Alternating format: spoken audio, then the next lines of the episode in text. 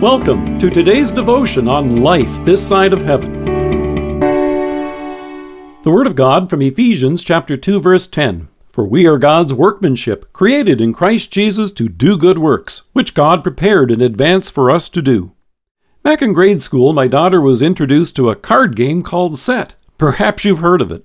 Each card has one of three different symbols on it with three different features shape, color, and shading. Twelve cards are dealt face up, and players try to see who can be the first to spot a set. A set consists of having three cards in which all the symbols share a similar feature or have no features in common at all. Hearing it described sounds kind of tricky, but actually it's quite easy. But here's the thing it takes a keen eye to spot a set. So you have to look carefully. My daughter has a keen eye, and she's particularly good at it. It's amazing. She can spot something that the rest of us will have overlooked.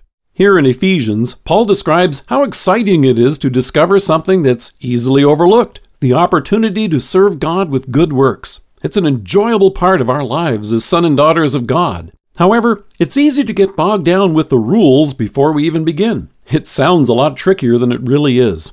When it comes to the card game I described, it's actually a whole lot easier to deal the cards out on the table and explain it. And that's what the Apostle does for us here in Ephesians. He puts the cards on the table and makes it clear that our good works have nothing to do with being saved. That's totally the work of our Savior. It couldn't be a result of anything we did, because as the Apostle points out, we were dead in our transgressions and sin. That's why God sent His Son to take our sins upon Himself keep the law perfectly for us, and suffer and die in our place on the cross to atone for our sins. He sums it up by saying, For it is by grace you have been saved through faith, and this not from yourselves, it is the gift of God, not by works, so that no one can boast. So, where do good works come in? Good works proceed from faith. With grateful hearts and powered by the same Holy Spirit who has called us to faith by the gospel, we can't help but look for opportunities to thank and please our God. But here's the tricky bit sometimes we may have difficulty seeing them. In fact, we may even become discouraged thinking that there are not many. Have you ever felt hampered by your station in life or your lack of resources and wished you could do more? You don't need to feel dispirited, and here's why.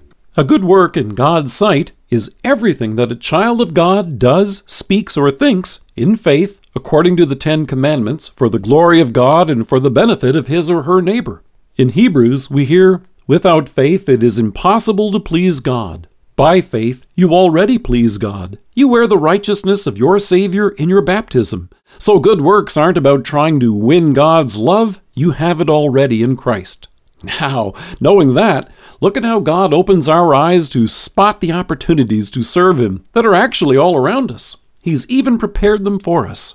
You and I serve God in those vocations where He has placed us at this time as a senior, parent, or a child, a worker, friend, or neighbor, encouraging someone you love at the hospital, helping someone at work, befriending someone at school, changing a diaper, picking up groceries for your family. All of these are things we may overlook as insignificant, but none of them are small in our God's eyes. Here's how God brings His care every day to those around us. It's not a matter of regretting that we can't do what someone else might be able to do. It's about rubbing our hands and rejoicing in what God has enabled us to do. In fact, Paul notes, For we are God's workmanship, created in Christ Jesus to do good works, which God prepared in advance for us to do. And then the exciting part each day is spotting them, these opportunities that God Himself has created for us, as we serve Him with a thankful heart. Let us pray.